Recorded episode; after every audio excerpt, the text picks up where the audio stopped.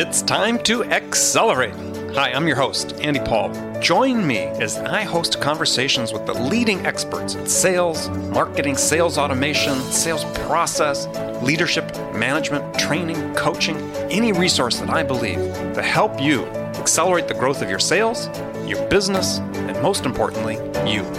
Hello, and welcome to Accelerate. I am excited to talk with my guest today. Joining me is Wendy Y. Bailey sales speaker, business coach, president CEO of Business Beyond Limits.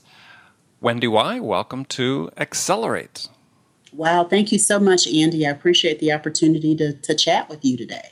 So, I just so people understand that I'm not asking you a question all the time, is so tell me a little bit about the, the branding, the Wendy Y. Bailey, um, just so we don't confuse people as we go through the show. Well, I've been in the the coaching business for a little more than 14 years, and when I came online, I started to do some research to see who also was Wendy Bailey in the online market space. And when I went to LinkedIn, there were more than 25 Wendy Baileys. So I had to find a way to distinguish myself. So I used my middle initial, the first letter of my, my middle name, and that's Y it's interesting that today there are more than 249 Wendy Baileys on LinkedIn. Like I looked it up. Uh-huh. I, wow, I'm glad I adopted branding I did. Otherwise, I would be buried in Wendy Bailey's.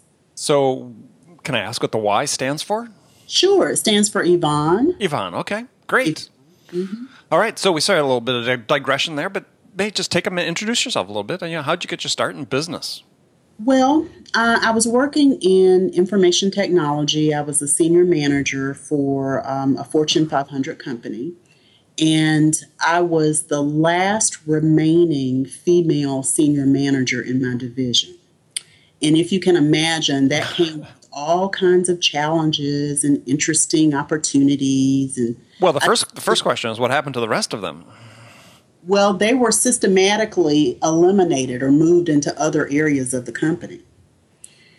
And, you know, I hate to say it that way, but that's kind of what happened. And I had decided that even though I felt a little battered and bruised daily by my ma- male counterparts, mm-hmm. I tough it out. And what's that expression when you, if you want to see God laugh, just make plans? Right, right. As soon as I made that decision, about two weeks later, I was voted off the island. Happened to all of us. Yeah, yeah, it, it absolutely does. And 14 years ago, 15 years ago now, if you can imagine, it was really rampant in the IT. Sure. Industry. Yeah, the bubble just burst, and right. The dot coms were going away. They were going under quickly, even though they had risen quickly. They were, you know, folding very quickly. So, what I did, Andy, at that time was I decided okay, look, I don't want to really go back to work for another corporation. I really want to take this time, invest the energy to figure out who I want to be when I grow up. And the more I looked at my life and what I had enjoyed doing and the things that I was particularly good at in my career, all roads for me led to coaching. So then I went out and I got trained as a coach and I started to hang my shingle out, so to speak, in June of 2002. Like, um, I love what I do, I haven't looked back at all. Well, do you feel like you've grown up? I feel like I'm still growing, but I'm a lot farther than I used to be. Like when I was in corporate America, that wasn't the the big girl that I wanted to be. I think now I'm definitely more of the the big girl, the growing up girl that I've always wanted to be. Well, yeah, because uh, I have a level of freedom that I, that I didn't have at that. Sure. Time. Well, so you've had to stand on your own two feet. I mean, it's not like you weren't before, but I mean, there's a lot that comes along with working in a big corporation that you don't have when you're on you're running your own business. Yeah, part of it um, has to do with a lot of it has to do, Andy, with being in a place where I can make decisions very easily without a whole lot of red tape. That doesn't make the decision easier. What happens is um, the responsibility being all mine, I also get to change and shift as I need to when the decision or the choice that I make is challenging in some way. So that's the biggest distinction I would make. Mm-hmm. Mm-hmm. So when you started your own company, what was the sort of hole in the market or the customer demand that you were filling? Well, you're going to appreciate the humor of this because when I started in the market, I just knew I was doing something. I built my own website, and that was a big deal for me. And I had a friend to look at it and tell me what he thought of it. And he said, Well, you know, it looks pretty and you've got great words on it, but it is so about you. And if you really want to be a part of this entrepreneurial journey, it's got to be about somebody else, as in who you're going to serve that was a turning point for me, Andy. And I got to tell you, after that, I started looking for the holes. And initially, I, I, coached people who looked like I used to look, as in they were in a professional position, in a corporation, in a business, whatever that looked like, and they had like a side gig that they were trying to build as a business. So I created, co created with them their exit strategies and helped them put their marketing and sales messaging in place. And then I sort of evolved because coaches kept coming to me and saying, How did you do this? And what did you do when this happened? And so I became the coach's coach. And then I learned neurolinguistic programming. I got some professional training there and got certified. And what I discovered is I loved what NLP did for me in my group coaching experiences. So, so, I, so explain for people what NLP is for those people who are not familiar with it. Okay, sure. NLP is an acronym for Neuro Linguistic Programming.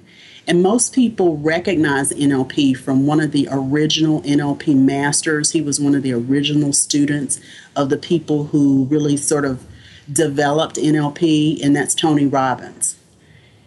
So, NLP, this is the Wendy Y definition, has three parts. The first part is the neuro piece, the second part is the linguistics piece, and the third part is the programming piece. The neuro piece says that no matter who you are as a human, you process all process all information that comes into your brain through your five senses. So, taste, touch, sight, smell, and sound.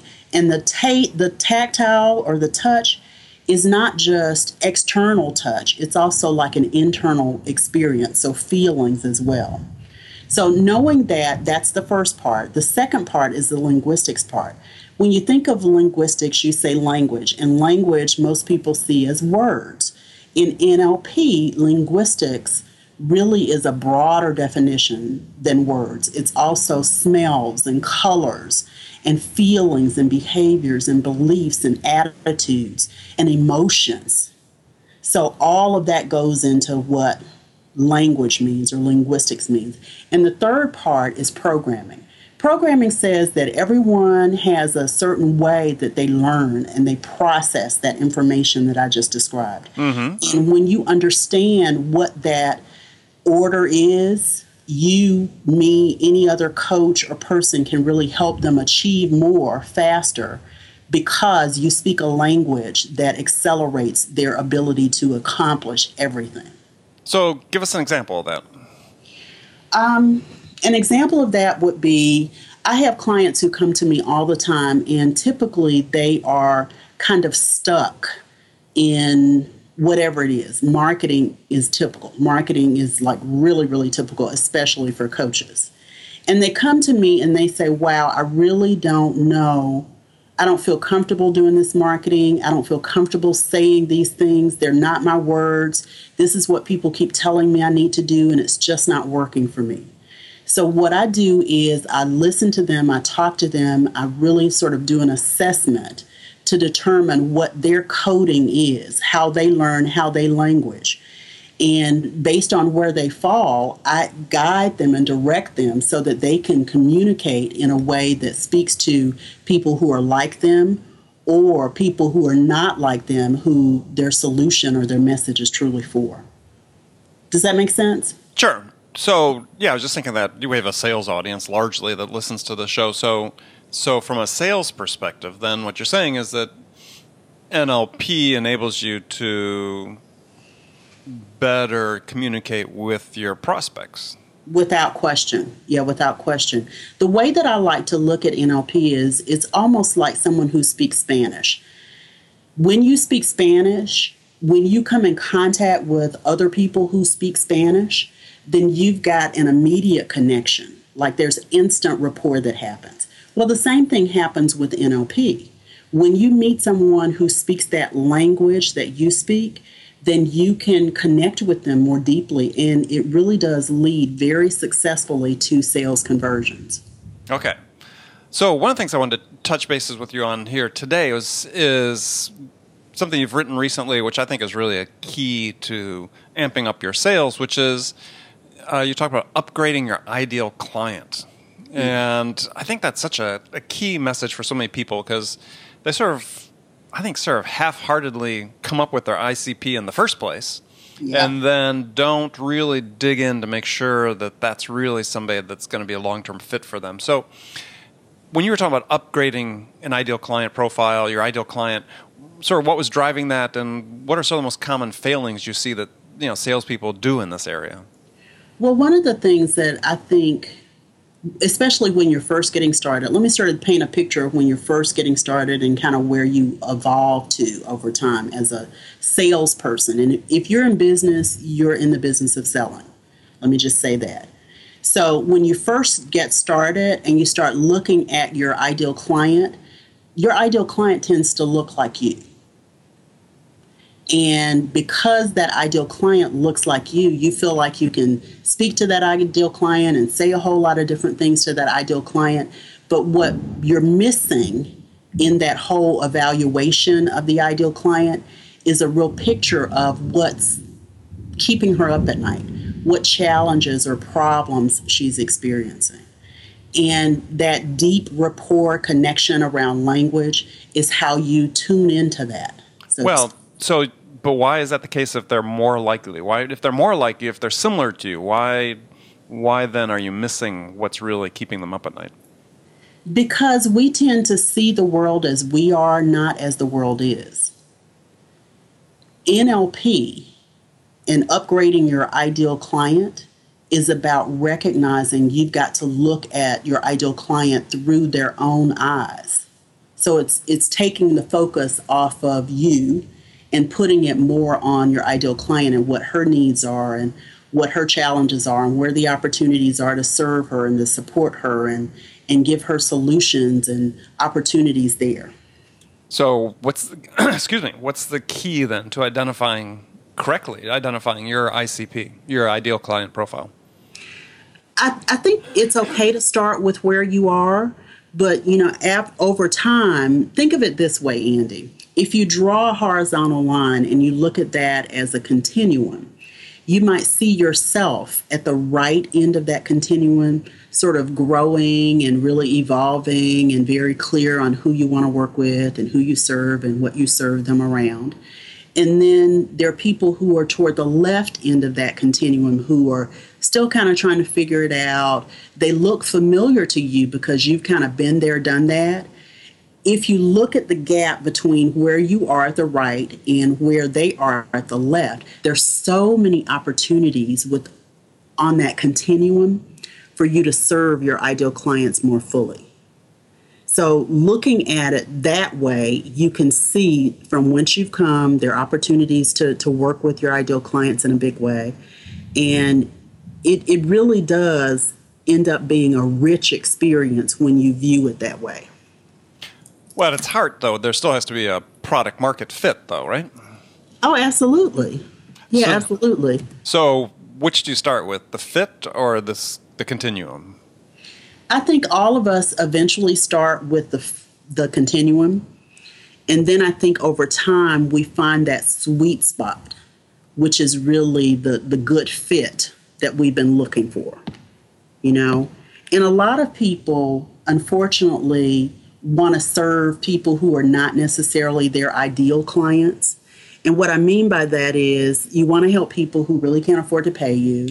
You want to help people that may look a little like your ideal client, but there's something really off in them being truly ideal for you. And here's one that I talk to my clients a lot about. Your ideal client is always, always, always, always ready, willing, and able to invest in working with you through your programs, through your services, through your products. Always. Hmm.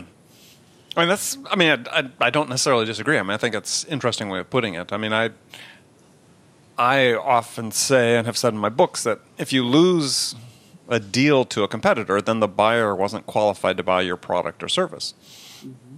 Which is sort of the same thing. Is is they have to? You're saying they have to be really ready to buy exactly what you're selling. Right. And I think when you upgrade your ideal client, you have that clarity so you don't spend a lot of time spinning your wheels working with people who aren't ready. Well, the clarity goes both ways. That you're able to communicate clearly to the prospect, this is what you do.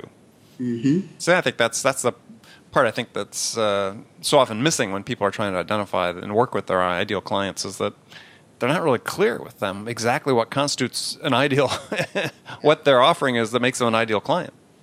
Yeah, because what happens is some people are um, hungry, if you will, for clients. I've been there, I've done that. I know what it means to be hungry for clients.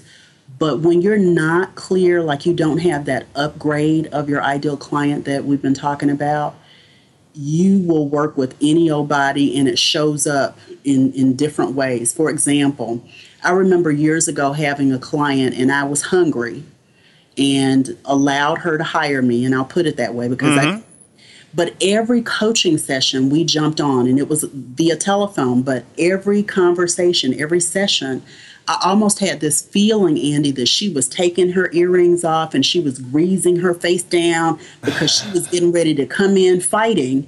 And it was all about helping her. And I thought, how can you show up ready to fight me? Like being in such resistance around the work we're doing when you're you've invested in hiring me as your coach. And ultimately, it became clear to both of us that she was not my ideal client. I was not her ideal coach. She was not ready for coaching. And it just made sense for us to part ways. That's like an extreme scenario. But if you're not in alignment from a values, values perspective with your most ideal clients, you can have those kind of experiences.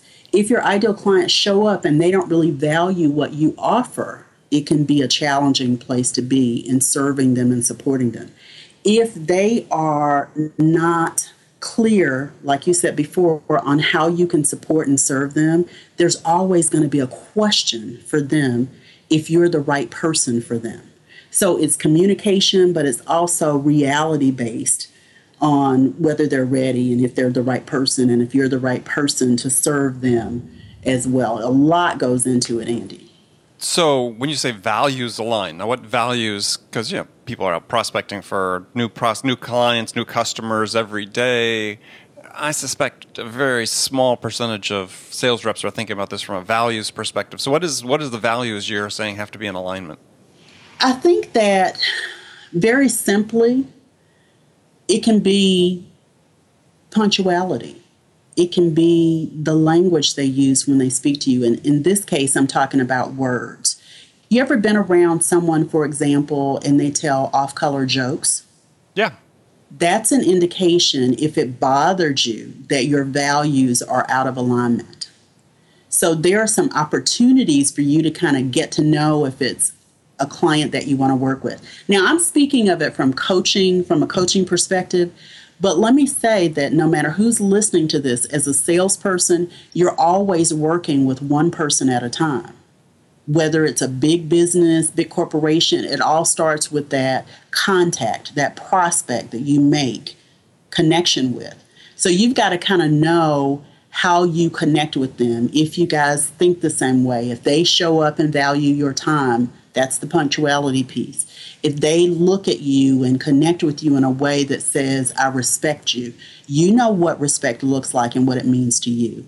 And if your values are aligned, they do too, because it shows up in your interaction. All right, so here's an interesting scenario I'll run by you because this was something I'd heard about recently. Is let's say you're a salesperson, you're working for a company, and you're out selling your company's products, and you encounter a prospect who is completely qualified for you know your product, your service, you know from a fit market fit standpoint, the value they'd get from it would be in alignment. But know there is this issue, is then we'll say maybe the person told a an offensive joke, the prospect told an offensive joke, uh, or made an offensive comment and so the salesperson sort of feels like they're in a little bit of a quandary. Is you know they've got an obligation to their company. This is a willing prospect that by other means seems to be qualified, but they find the person offensive. Right, their values aren't aligned. What what do you counsel people in that sort of situation?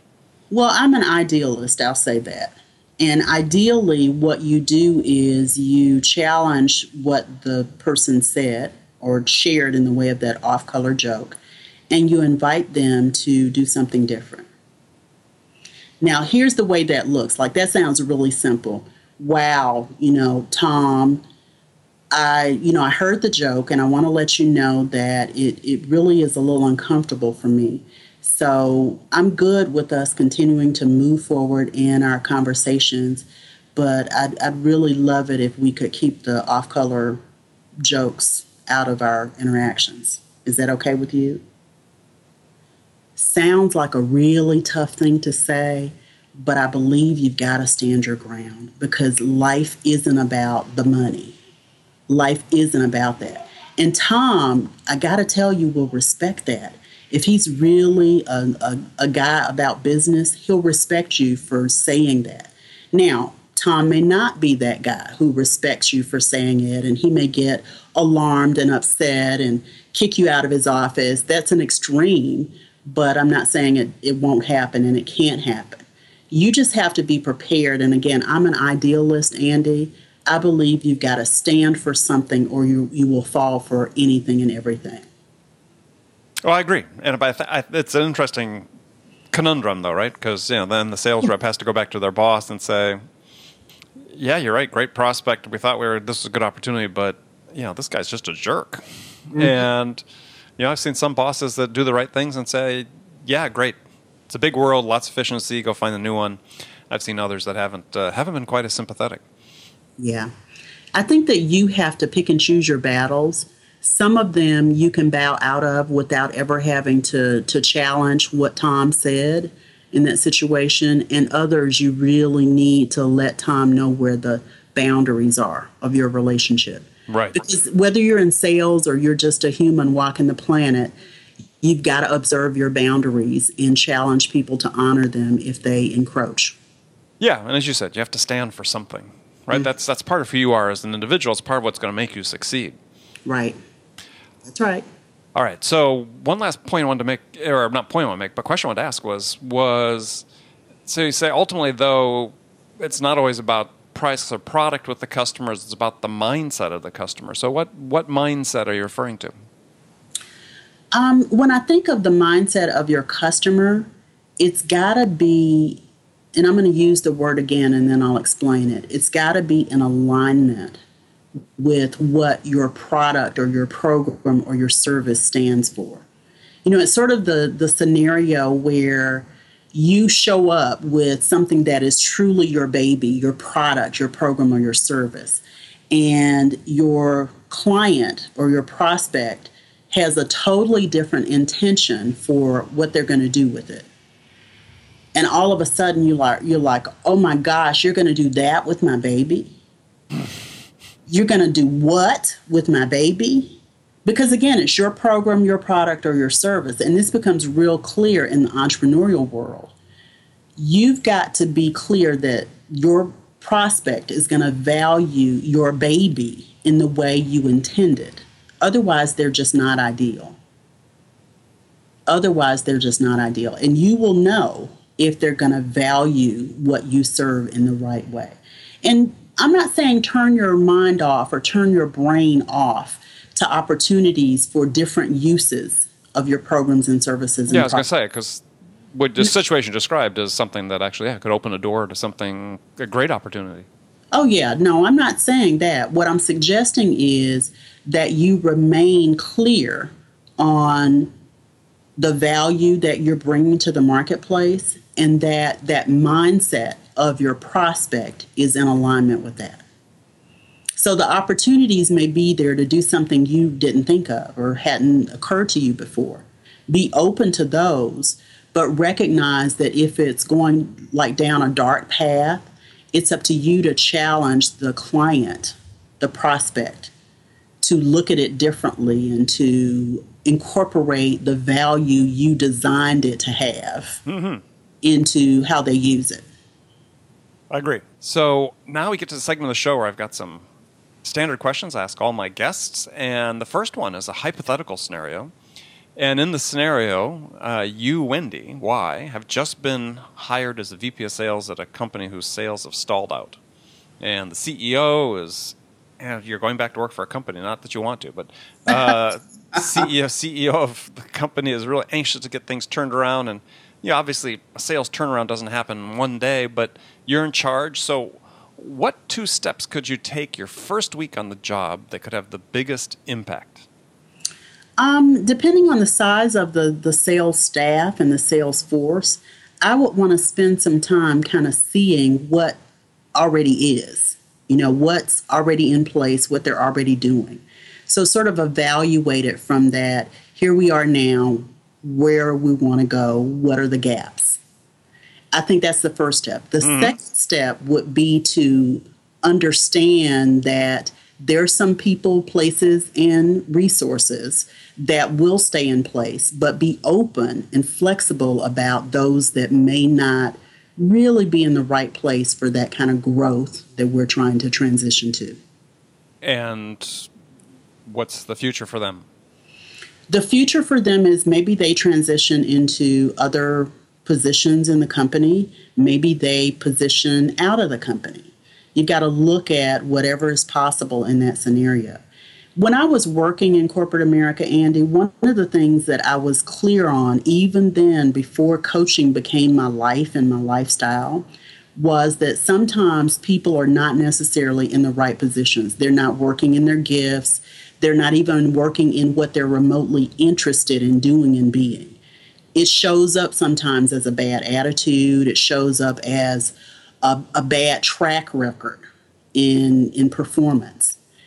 As a manager, VP of sales, whatever the role is, you've got to be open to looking at that with them and helping them make the transition. Here's a quick example when I was a corporate manager, I had um, a staff member, and he was he reported to me along with four other technical project managers and another uh, person who managed a whole department. And I noticed that he was really struggling in his performance. He was really challenged with writing reports, getting them done on time. He was fine in front of the customers because we were a small business facing unit or department. But when it came time to the, the back end work, he just really struggled there. So I watched him for a while, and what became aware, what I became aware of, was that he had a problem with, with dyslexia. So I called him in my office and we talked about it. And he, he informed me then that it wasn't the first time that he had had trouble with it. And we put together a plan that would get him the support he needed to sort of retrain his brain because he had been out of touch with someone who could provide that level of support to him. Mm-hmm. So we plugged him back into that, and it made a difference in, in his performance. As a VP of sales, as a manager, you've always got to be aware of the opportunities to serve and support your employees, but you've also got to be aware of the problem children, so to speak, or the problem areas that may not be people related. It may be the wrong tool or the wrong resource or the wrong process you've got to be open to looking at letting those go so that you can make way for the things that will make the business run better and sales in that case increase. Okay, good answer. So now we've got some rapid fire questions. You can okay. give me a one word answers or elaborate if you wish. Now, the first one is when you, Wendy Y, are out selling your own services, what's your most powerful sales attribute? Compassion. Who's your sales role model? Mm. My mom. Ah, why? my mom is, and both my mother and my father were have been entrepreneurs. My mom is still living, my father's deceased, but they both have like an entrepreneurial spirit. And what I see my mom doing is making sure that whatever she does is always about service, it's always about caring. She's um, a retired nutrition manager for an educational school, mm-hmm. like a, the system. And in her retirement, she became more of a caterer. She's 85 years old now, and she still does like little things to help people, to support people, to serve people. And her goal in doing like a little reception for someone is to make sure there's plenty of food, that they don't ever run out, that it's always beautiful, it's always um, plentiful, it's always uh, tasty. So, all of those things to me are about care. Yeah. and I really learned that from her. And as a result, even at 85, she still gets calls from people saying, Can you do this little thing for me? Or can you do that? And she says, Yes. Sometimes she says no, but the, the point is her service has really been a model of, a, of an example for me. Excellent. Excellent. I like that. All right. So, what's one book you'd recommend every salesperson read? Mm. Uh, the Hero's Journey, Joseph Campbell. Oh, I love that book. That's the first time somebody's recommended that one. Why? Why that one? Because I think it shows the ebbs and flows, not just of life, but your world as a salesperson. One of my signature talks is the mindset of a sales leader. And in the hero's journey, he kind of takes you through the ebbs and flows so that you understand what's really meaningful and what's really powerful, no matter where you are in the journey, is your mindset. Yeah, oh, Joseph Campbell, always a good recommendation. Excellent. The Power of Myth as well, another great one. Uh, okay, last question for you is what's what's on your playlist these days? What music are you listening to? Ooh, there's a, a song called um, oh gosh, it's ringing in my head. Uh, Can I keep you in mind? It's like an R and B mm-hmm. and I'm a Chicago style stepper which is like a slow swing that came out of the Lindy Hop and the bop of the 30s, 40s, and 50s in Chicago. Right. right. And uh, it is a great stepping song to dance to. So it's it's kind of smooth. It's kind of got a really thumping beat at the same time. That's what's on my playlist right now. That's a big one for me right now. okay. And, and then one more thing. Sure love um, New Edition has a new song too that we dance to.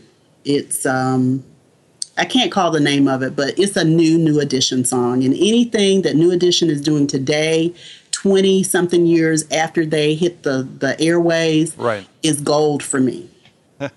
we all love nostalgia, so it sounds like you're very involved in dancing. I am. It is my passion. It is like something I love doing. So you're part it's, of a group that does it? Oh, yeah. And I actually travel around the country. I'm not a competitive dancer, but I travel around the country. Whenever I'm in a city, I always want to know where they're stepping. Really? Oh, yeah. Oh, oh yeah. Sometimes they have communities, you know, that are vibrant and thriving, and sometimes they don't. But the thing that I love about being part of this community is it's easy for me to pick up the phone, call someone that I know in the Atlanta area, and say, Hey, I'm going to be in Indianapolis, which I was uh, last month. Who do I talk to there? And have them say, Here's the person you talk to. I reach out to that person. They say, Hey, here's where we're going to be stepping on Friday while you're here. Come on out. I like it. Cool. Yeah, it's, it's a beautiful community. Excellent. Excellent. Well, Wendy Y, thank you very much for being on the show today. Thank you so much for the opportunity, Andy. I appreciate it. So tell folks how they can find out some more about you. Well, you can go to businessbeyondlimits.com. That's businessbeyondlimits.com. I have plenty of no cost resources as well as some events and programs and services that are available too. Excellent. Great. Well, again, thank you for being on the show. And remember, friends, make it a part of your day every day to deliberately learn something new to help you accelerate your success. And an easy way to do that is to make this podcast accelerate a part of your daily routine. Listen in your commute, in the gym, or make it part of your morning sales meeting. That way, you won't miss any of my conversations with top business experts like my guest today, Wendy Y. Bailey, who shared her expertise about how to accelerate the growth of your business. So, thanks for joining me. Until next time, this is Andy Paul. Good selling, everyone. Thanks for listening to the show. If you like what you heard and want to make sure you don't miss any upcoming episodes, please subscribe to this podcast on iTunes or Stitcher.com. For more information about today's guest, visit my website at andypaul.com.